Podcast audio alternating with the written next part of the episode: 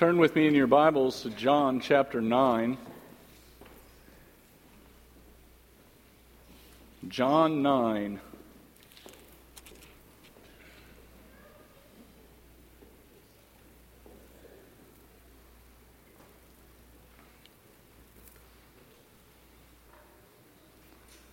Christmas is my favorite time of year.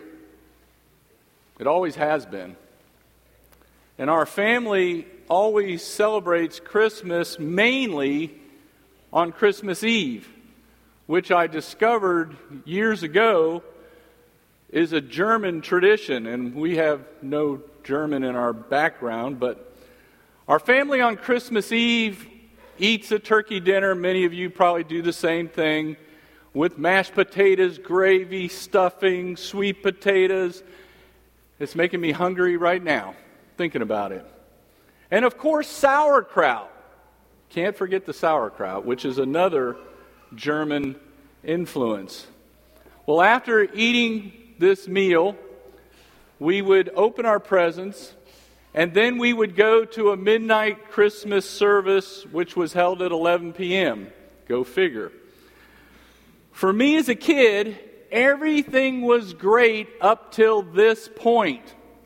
You see, we would I would wait patiently as the meal was served and I probably didn't eat anything because I was waiting for the presents, for the dishes to be clean, the presents to be passed out, and the grand finale was opening all the presents and playing with your new toys, right? And then I would hear the dreaded words It's time to get ready to go to church. And I would always respond. I was such a spiritual kid. I would always respond, Do we have to? And this went on year after year until finally I was a teenager. And one of the only joys I had, and I, I say this facetiously, one of the joys that I had was going to the Christmas Eve service, and I'd be talking to my brother, and we'd be figuring out how many people were going to faint this year in the service. Because we were in this small little church, and it was the biggest service of the year with an air conditioner that hardly worked in Florida, and it, it was hot. So people would pass out. As you can see, at this point in my life, until I was about 19 years old, I was blind to the true meaning of Christmas. I was unaware that I needed the greatest Christmas gift ever given, which is the gift of sight. Isaiah 35 talks about this. It talks about what the Messiah would do. It says this the eyes of the blind will be opened, the ears of the deaf will be unstopped. Then the lame will leap like a deer, and the tongue of the mute will shout for joy. Let's turn to John chapter 9 and see a man who was born blind in need of a gift that only Christ can give. The first thing that we're going to look at is the signs of blindness. Uh, beginning in verse 1, this is the Word of God. And as he passed by, he saw a man blind from birth. And his disciples asked him, Rabbi, who sinned, this man or his parents, that he would be born blind?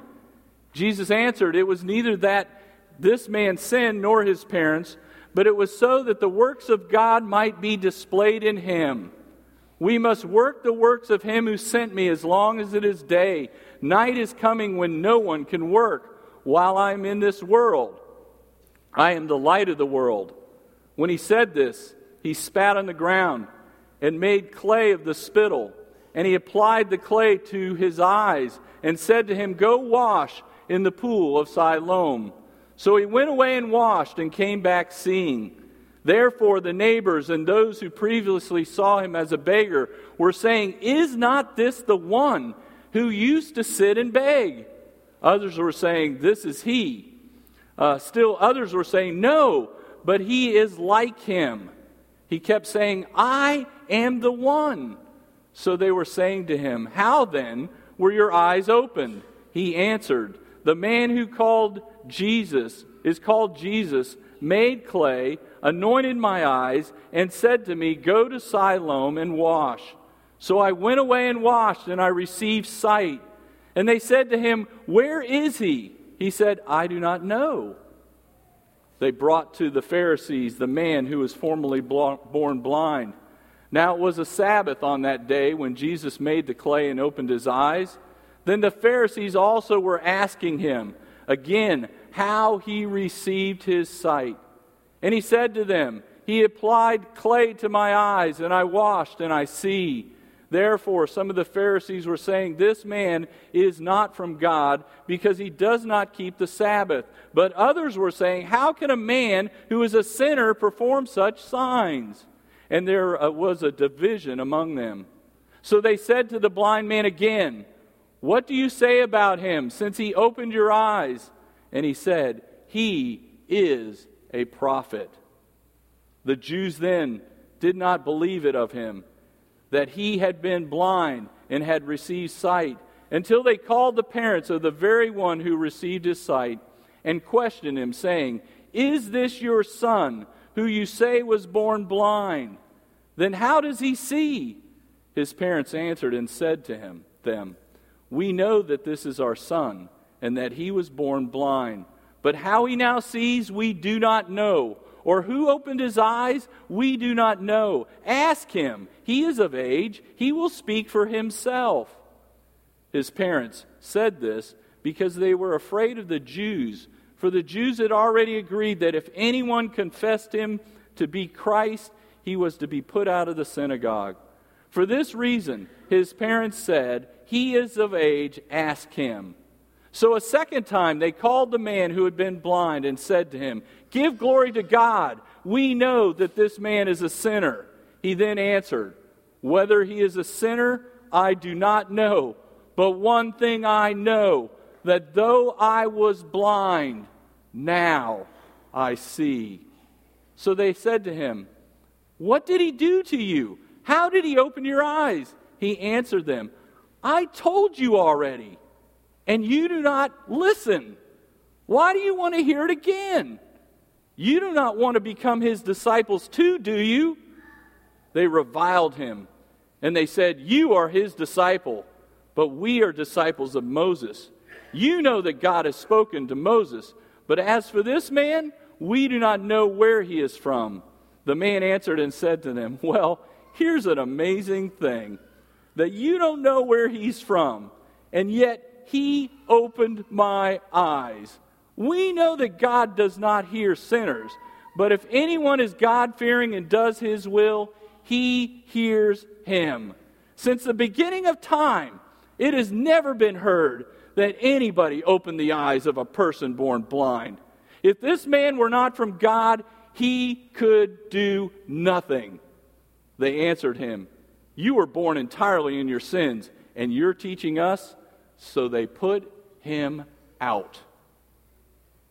Jesus heard that they had put him out of the out, and finding him, he said, "Do you believe in the Son of Man?" He answered, "Who is he, Lord, that I may believe in him?" Jesus said to him, "You have both seen him, and he is the one who is talking to you." And he said, Lord, I believe. And he worshiped him. And Jesus said, For judgment I have come into this world, so that those who do not see may see, and that those who see may become blind.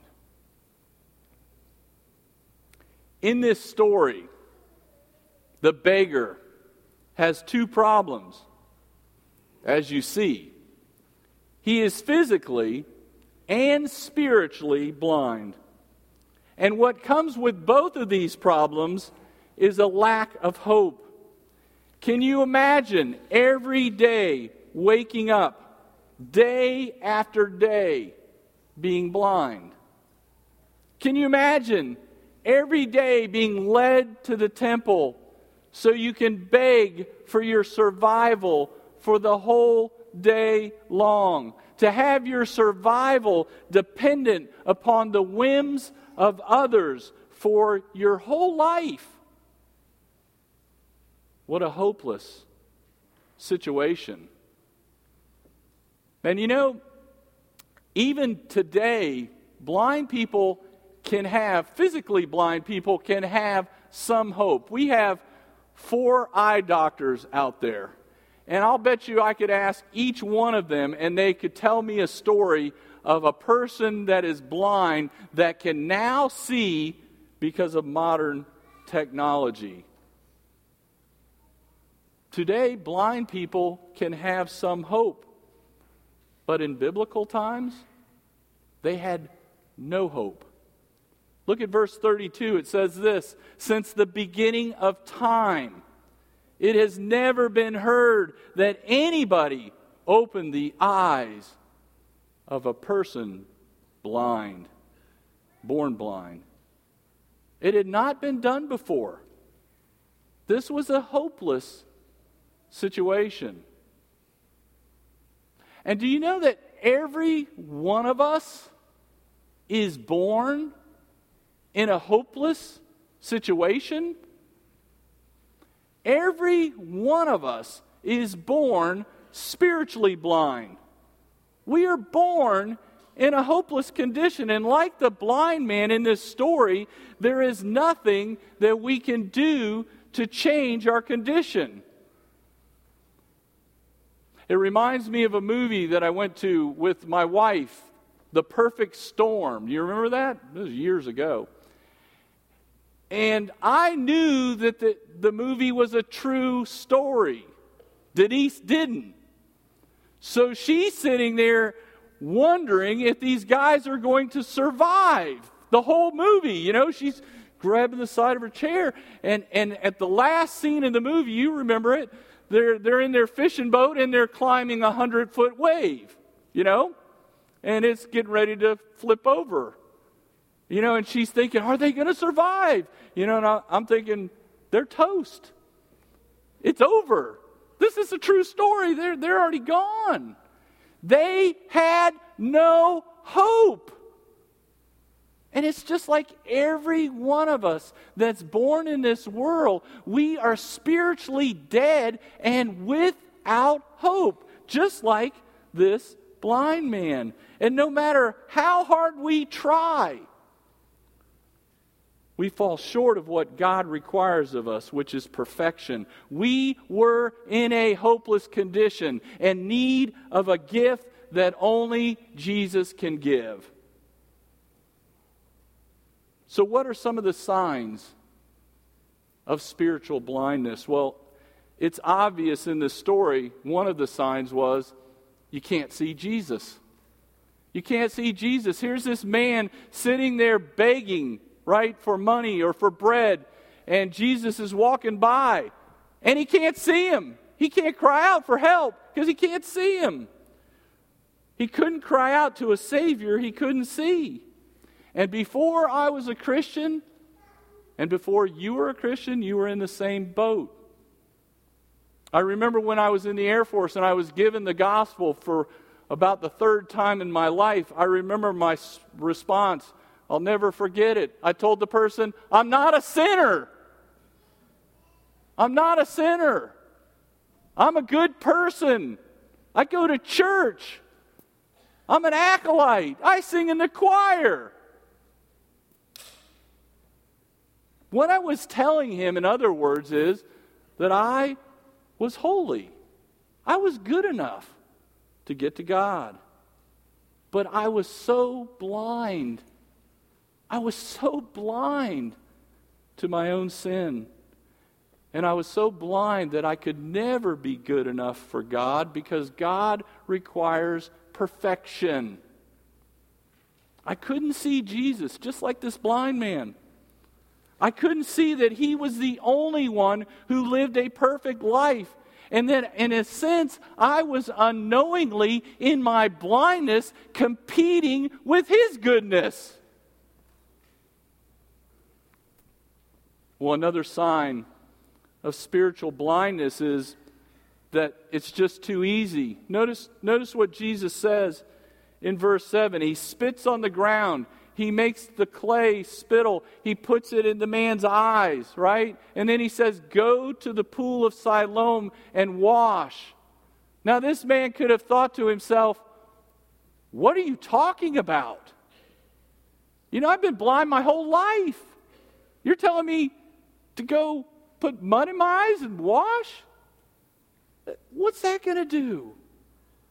He could have responded like Naaman did to Elijah when the prophet told the general to go wash in the Jordan River to cure his leprosy. And how did he respond? He got mad. He got mad. He said, I'm not going to go to the dirty Jordan River. What's that going to do? How's that going to cure my leprosy? I could go to one of my rivers in Damascus that are a lot cleaner. He said, That is too easy. One time when I was giving the gospel to a relative, I told her, You know, you need to turn to Christ. You need to turn from yourself. You need to turn from all of your own works and turn only to Him. And she just looked at me and said, That is too easy. She sounded like Naaman when he said it's too easy to just wash in the Jordan. I need to add something that God says is sufficient. I need to add to what God says is sufficient. Listen to what John 5:24 says. It says, "Truly, truly I say to you, he who hears my word and believes him who sent me has eternal life and does not come into judgment, but has passed out of death into life. Well, another sign of blindness is trusting in religion or tradition. Look, look back at verse 18 of the story here. Um, look at the parents' response. In verse 18, it says, The Jews then did not believe it of him that he had been blind and had received sight until they called the parents the very one who had received his sight, and questioned them, saying, Is this your son, who you say was born blind? Then how does he now see? His parents answered them and said, We know that this is our son, and that he was born blind. But how he now sees, we do not know. Or who opened his eyes, we do not know. Ask him. He's of age. He will speak for himself. His parents said this because they were afraid of the Jews. For the Jews had already agreed that if anyone confessed him to be the Christ, he was to be put out of the synagogue. For this reason, his parents said, He's of age, ask him. What did his parents do here? Basically, they threw him under the bus. They threw him under the bus. Why? because they were more concerned about the leadership and what they thought of them, and they were more concerned about being thrown out of the out of the temple than they were about their own son. They wanted to conform to the traditions of men instead of conforming to the Word of God. Well, the final sign of spiritual blindness in this story is the pride and self righteousness of the Jewish leaders. Look back at verse 13. It says this They brought to the Pharisees the man who was formerly blind. Now, it was a Sabbath on that day when Jesus made the clay and opened his eyes. Then the Pharisees also were asking him again how he received his sight.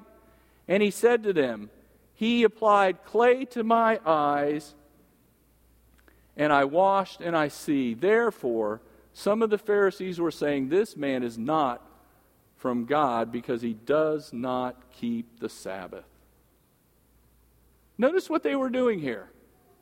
They were rejecting Christ Why? Because they say he wasn't keeping the Sabbath, but actually, what he wasn't keeping was their man made rules. He was keeping the Sabbath. And they were so blind that they rejected an obvious miracle from God because of their own self righteousness. And you know, many times before Christ, we were doing the same thing. We were doing the same thing. In fact, I was talking to a lady um, this week about what we were like before Christ and how blind we were. And uh, she told me a story about how she used to think. And she said this I used to think I was doing God a great favor by coming to church two Sundays in a row. She thought she was doing God a favor. And then last night I was talking to Joe, and he had a friend years ago tell him that uh, a friend of him said that that they shouldn't be expected to give more than two hours on Sunday to God. That's enough. Can you imagine? That's how blind we were. Do you realize that? You were that blind. In fact, listen to this quote from Tim Keller on blindness. It's a book on Christmas, Tim Keller's book on Christmas. And he says this Years ago, I read an ad in the New York Times that said the meaning of Christmas is that love will triumph and that we will be able to put together a world of unity and peace. In other words, we have the light within us so that we are the ones who can dispel the darkness of the world. We can overcome poverty, injustice, violence, and evil. If we work together, we can create a world of unity and peace. Can we? says Keller. One of the most thoughtful world leaders of the late 20th century was Václav Havel the first president of the Czech Republic, he had a unique vantage point from which to peer deeply into both socialism and capitalism. He was not ap- op- optimistic that either would by itself solve the greatest human problems. He knew that science, unguided by moral principles, had given us the Holocaust. He concluded that neither technology, nor the state, nor the market alone could save us from nuclear conflict, ethnic violence, or environmental degradation. degradation. Pursuit of the good life will not help humanity save itself, nor is democracy alone enough. A turning to and a seeking of God is needed. And then he ends it with this The human race constantly forgets, he added, that he is not God. Do you see how blind society is? Do you see how blind many of us once were?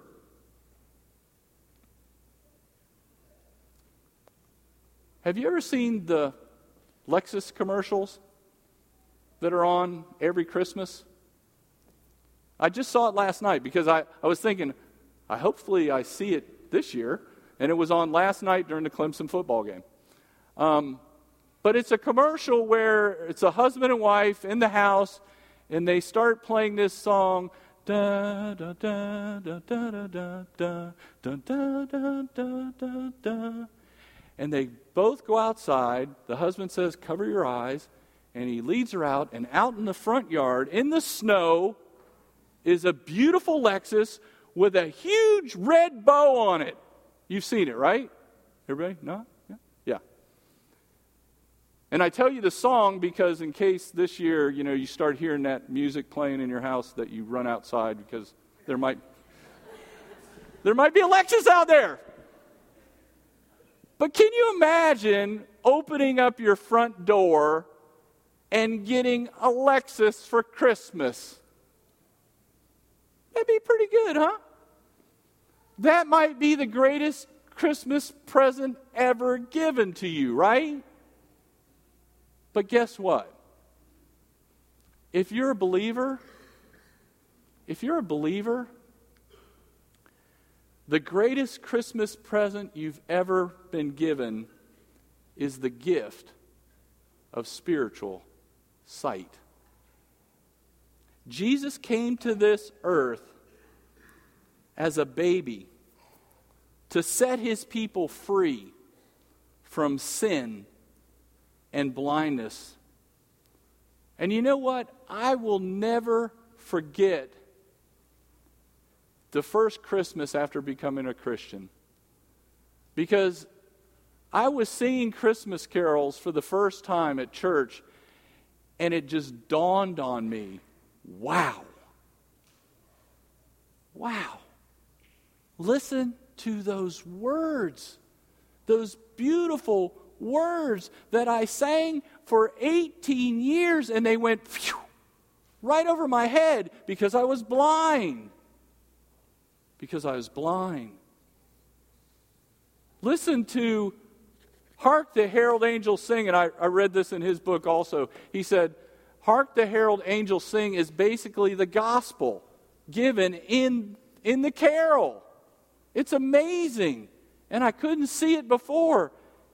And that first Christmas, I was going, wow. Listen to the words. Hark the herald angels sing, Glory to the newborn King, peace on earth and mercy mild, God and sinner reconciled. Joyful all the nations rise, join the triumph of the skies. With angelic hosts proclaim, Christ is born in Bethlehem. Christ by highest heaven adored, Christ, the everlasting Lord. Late in time, behold him come, offspring of the Virgin's womb. Veiled in flesh, the Godhead see. Hail the incarnate deity, pleased as man with men to dwell. Jesus, our Emmanuel.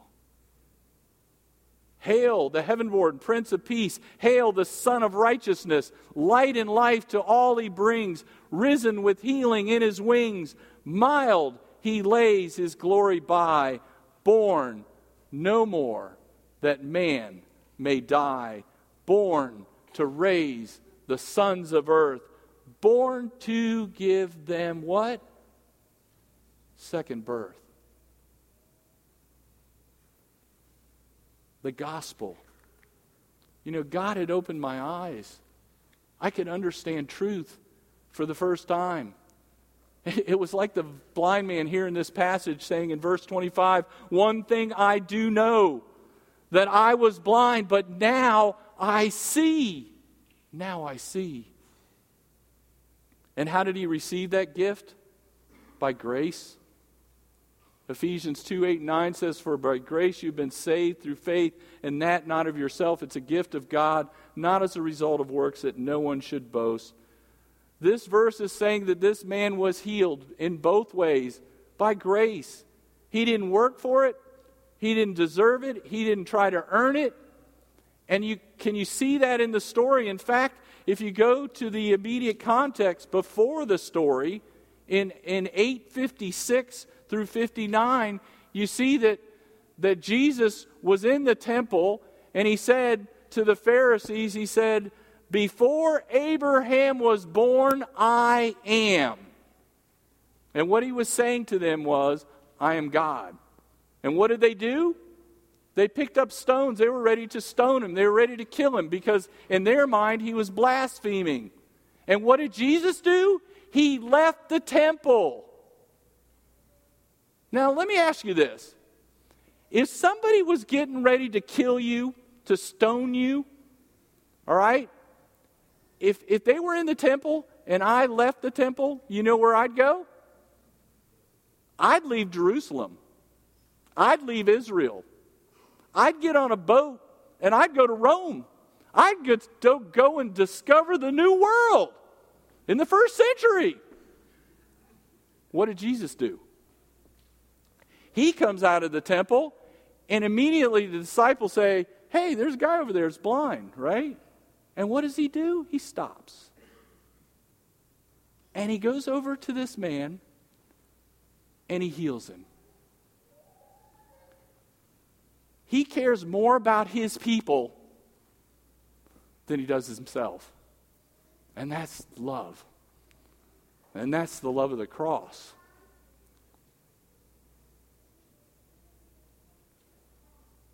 Now, did this blind man do anything to get his attention? Did he say, You are the God of the universe, you are the creator of all things? No, he couldn't because he's blind. We've already said that. The only way this man was healed was for Jesus to reach out to him first. And that's what grace is all about. And that's what Jesus did for you. Do you know, he had to reach out to you first by changing your heart before you could respond to Him. The only way that you could come to faith or repentance is for Him to first change your heart. And that's what it talks about in that hymn born so that we could have new birth. He has to change your heart before you can respond to Him. And that's what grace is all about. Later, this man is thrown out of the temple. And although he could now see, he was probably in despair because he was rejected by not only his family, but all of the Jews. So, what does he do? Does he run to Jesus? No. But Jesus comes looking for him. It's like the shepherd coming for the lost sheep. Amazing grace again. Jesus gave this man the greatest gift ever given, better than any Lexus. Jesus came to this earth to save this man from his sins. He lived a perfect life so that he could give him his perfect record. Jesus died so that he could be forgiven. So, how did this man respond? Look at verse 38. How does he respond? And he said, Lord, I believe. And he worshiped him. He worshiped him. And it doesn't say how he worshiped him. I, I, can imagine he probably fell on his face. Knowing who Jesus is, that he is God incarnate.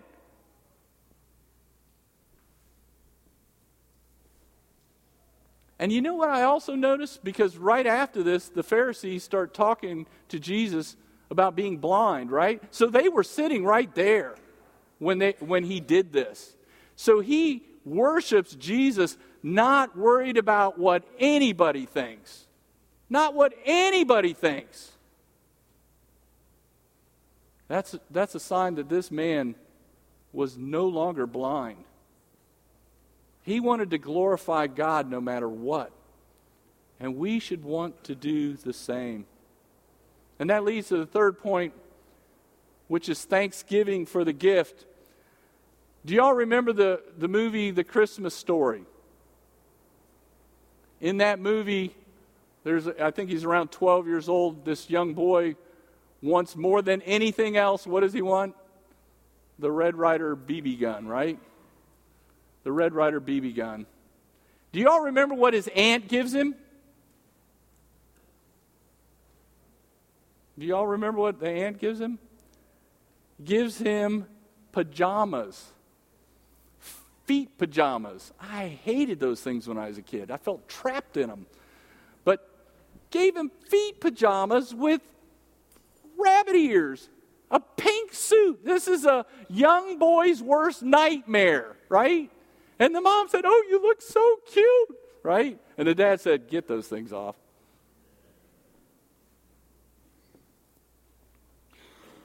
Did the, did the boy like that gift? No. Was he thankful for it? No. But the next morning, the next morning, after he opened all his gifts and he didn't have his BB gun, his you know heads down, and his dad says, "Hey, there's one more gift over there. And he finds the Red Ryder BB gun And he has great joy, right?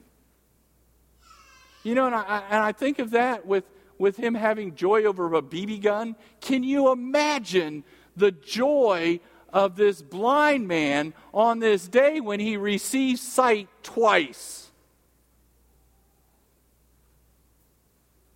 Can you imagine the joy as he worships the living God? If you have been given the gift of sight this morning, then God's desire for you is to live a life of worship. To live a life of worship every second of every day. You know, and I've said this before it's not just singing, it's in everything that you do. And do you worry about who's around you, or do you live for glory for the glory of God no matter what, no matter what circumstance you're in. Because that's what Christmas is all about is Jesus being the light to a people that were lost in darkness. And you know, if you've never been given that gift, the gift of sight, then what should you do? And it makes me think of Acts chapter 2 when Peter's preaching a sermon, his first sermon. His first sermon to 3,000 people. And he says that you crucified Christ and they, and they were they were convicted of their sin and they said, What must we do? And Peter says, Repent and believe the gospel. So if you're here this morning and you still think you're in blindness, then do what Peter said is repent and believe the gospel so that you can leave this building today for the first time seeing. Let's pray together.